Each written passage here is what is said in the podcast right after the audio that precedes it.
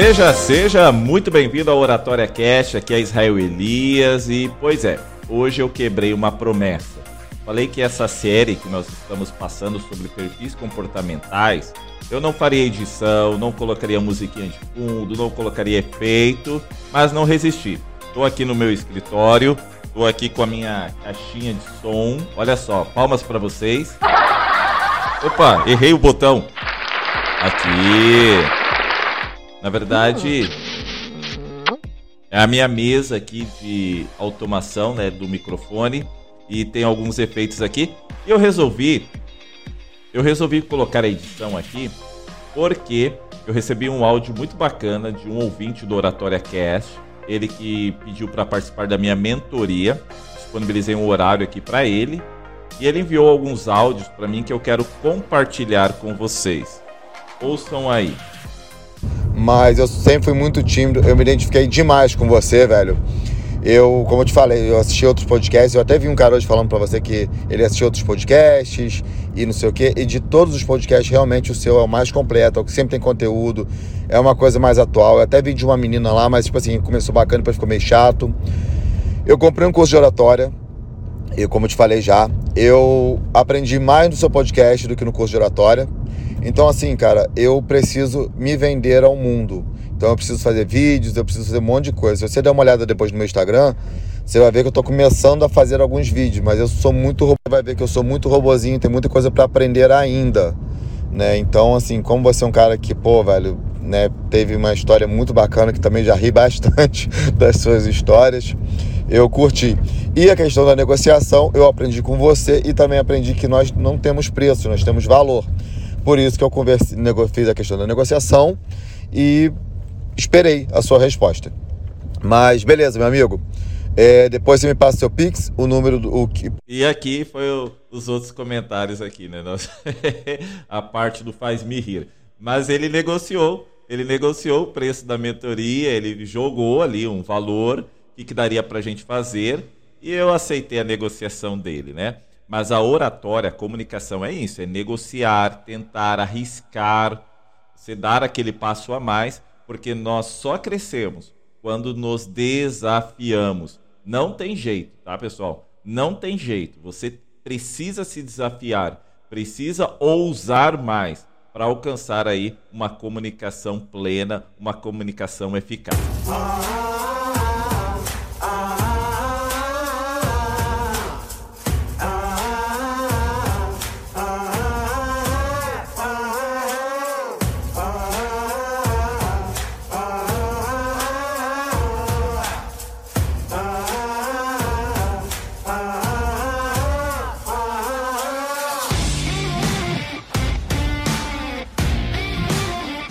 Vamos lá, vamos para o nosso episódio, porque hoje eu vou falar de um perfil que, olha, difícil de lidar, mas eu adoro essas pessoas, tá? Eu não tenho esse perfil, eu, eu admiro muito, eu gostaria de ter um pouco ou uma boa parte desse perfil, mas eu não sou.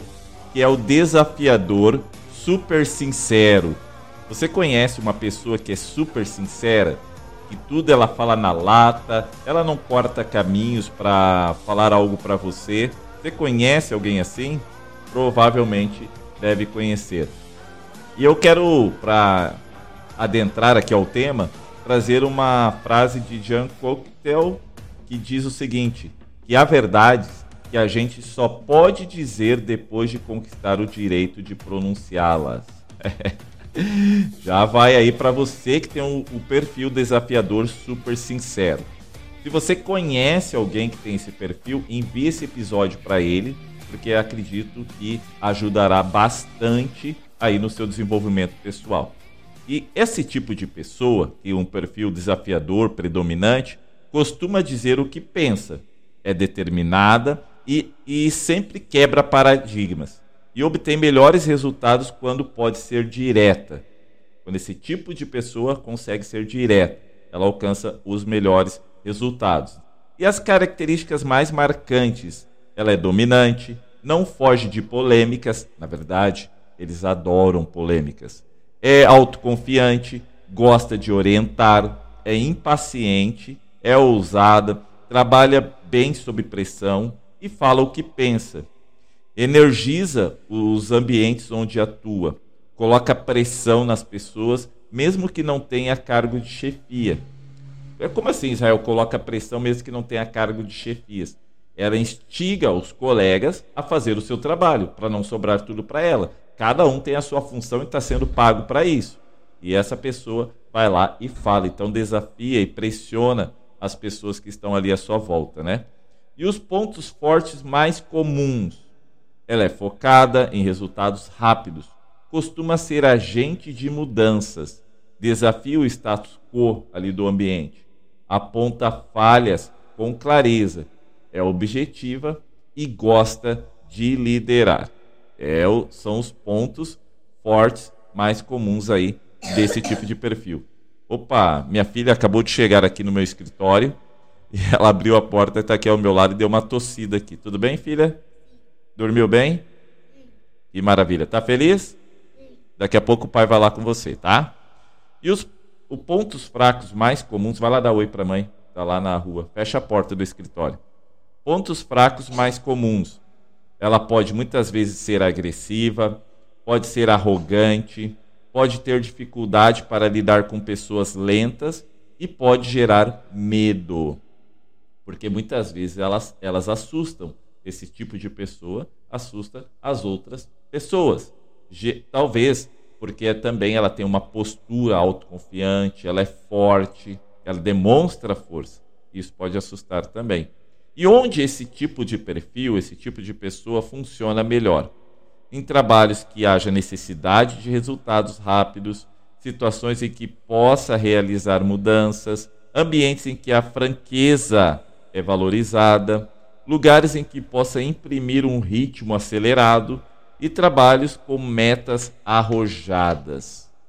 E a sugestão desse tipo de perfil, como que ele consegue convencer mais aos outros, sem ser só através do medo e da alta pressão.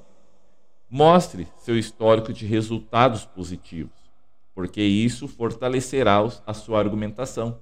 Você mostrar que já teve muito resultado bom. Deixe claro que identifica falhas rapidamente.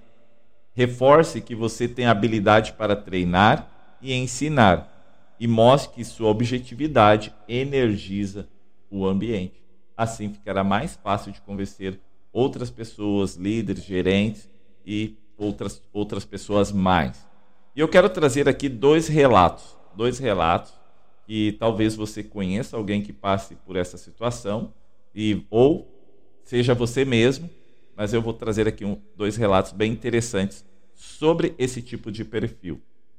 Dione tem 35 anos, é casada, sem filhos, trabalha em um conhecido escritório de advocacia. É o quinto escritório nos últimos 10 anos que ela trabalha. E tem o perfil desafiador predominante na personalidade. E ela é extremamente competente, mas está cansada de ser criticada por seu estilo franco. Seus chefes ainda não convidaram ela para fazer parte da sociedade, pois acham que ela é muito dura com os clientes, colegas e até com eles próprios. Dione critica abertamente pessoas pouco comprometidas e sempre faz uma análise realista com os clientes, inclusive recusando casos em que crê serem perdidos. Com ela, não há meio termo. É adorada ou odiada. No momento, está em uma encruzilhada na carreira. Monta o próprio negócio, o próprio escritório, para ganhar menos nos primeiros anos e obter paz de espírito, ou tenta ser mais tolerante e menos desafiadora para manter o emprego o que Dione pode fazer. A sugestão para ela: comprove com exemplos numéricos todas as demandas em que obteve sucesso. Comprove. Fale das demandas que você obteve sucesso ali no seu mundo jurídico. Como seu índice de ganhos de causas é alto, proponha aos sócios do escritório trabalhar como prestadora de serviços e não como funcionária. Faça uma reserva financeira que lhe mantenha por pelo menos um ano, para você ficar tranquila. Enquanto isso, prepare-se para atuar por conta própria. Mesmo ganhando menos, terá a oportunidade de fazer as coisas do seu jeito. Isso feito, trabalhe com clientes que procuram alguém sem papas na língua, como você. Com o passar do tempo, essa fama se espalhará e você poderá atuar como sempre sonhou, pois, atualmente, né, sente-se como um urso preso em uma gaiola de passarinho. Tá isso, Johnny, as sugestões para você se libertar e ser quem realmente você quer ser e dessa forma trabalhar muito melhor e também com mais entusiasmo. E eu vou trazer aqui o segundo caso e as sugestões para esse segundo caso. Guto é o mais jovem de quatro irmãos. Seu perfil predominante é o desafiador e, apesar de bem-sucedido profissionalmente, é tido como pessoa difícil de lidar pela intransigência com que defende seus pontos de vista. Atualmente, há um impasse na família. Sua mãe faleceu há algumas semanas, o pai se foi há anos e deixou como herança um terreno muito valioso na capital onde residem. Os irmãos mais velhos têm dívidas e contam com a venda imediata do terreno para saldar seus compromissos, além de ficar com uma sobra. Guto é radicalmente contra, pois, com a crise no mercado imobiliário, houve apenas um interessado oferecendo um valor ínfimo. Os irmãos o acusam de egoísta, dizendo que ele não quer vender porque não precisa do dinheiro. E ele estima que em dois ou três anos o terreno poderá dobrar ou triplicar de valor. O impasse está criado e os irmãos ameaçam entrar na justiça para dividir o terreno, desvalorizando ainda mais. O que fazer, hein, Guto? Para onde ir? Como convencer os seus irmãos? Vamos às sugestões? Diga aos irmãos que compreende a necessidade deles. Argumente que o terreno poderá ser trocado no futuro por no mínimo seis apartamentos, pois há alguns anos duas construtoras fizeram esta proposta construir um conjunto de duas torres e oferecer em troca seis apartamentos quando elas ficassem prontas. Se recusarem a ideia, assuma a dívida deles pelo valor atual do terreno, já que eles querem vender, assuma a dívida ali pelo valor atual. Você consumirá suas reservas financeiras, mas evitará um rompimento e ainda faria um bom investimento. Essas são as sugestões. É lógico que para um lado ou para o outro, Guto, você terá problemas na família. Vamos supor que você compre a parte dos irmãos. Eles vão ficar felizes ali com o dinheiro, mas se o terreno valorizar e você ganhar muito dinheiro em cima, haverá a dor de cotovelo. Isso é normal e poderá trazer até brigas. Mas, nesse caso, não tem muito o que fazer aí. Beleza? Em último caso, mais uma sugestão, um adendo aqui abra mão desse terreno e deixe-os vender ao preço que quiserem. Pelo menos trará paz de espírito para a sua família. E eu quero reforçar aqui a você que chegou até esse ponto aqui do, do nosso episódio de hoje. Se você gostou ou conhece alguém que tem esse tipo de perfil, encaminhe esse episódio para ele porque tenho certeza que ajudará muito nas negociações e convencimento é, com as outras pessoas aí. E para você que quer me seguir no Instagram, eu esqueci de deixar meu Instagram no início aqui do episódio, israelelias.descomplica. Segue lá, mande a sua mensagem, caminhe seu áudio, que eu terei o maior prazer aí de responder a todos vocês e também aqueles que querem participar da minha mentoria em oratória, tá? aquelas aulas particulares através do Zoom, ou melhor, através do Google Meet que eu utilizo agora, só mandar uma mensagem, manda lá no Instagram, reserve seu horário, cada aula custa 100 reais, tá? eu não tenho problema em relação ao valor, eu já coloco aqui qual o valor da mentoria que eu terei, eu tenho certeza que fará muito bem para a sua comunicação. Um grande abraço, e Deus abençoe e até o próximo episódio.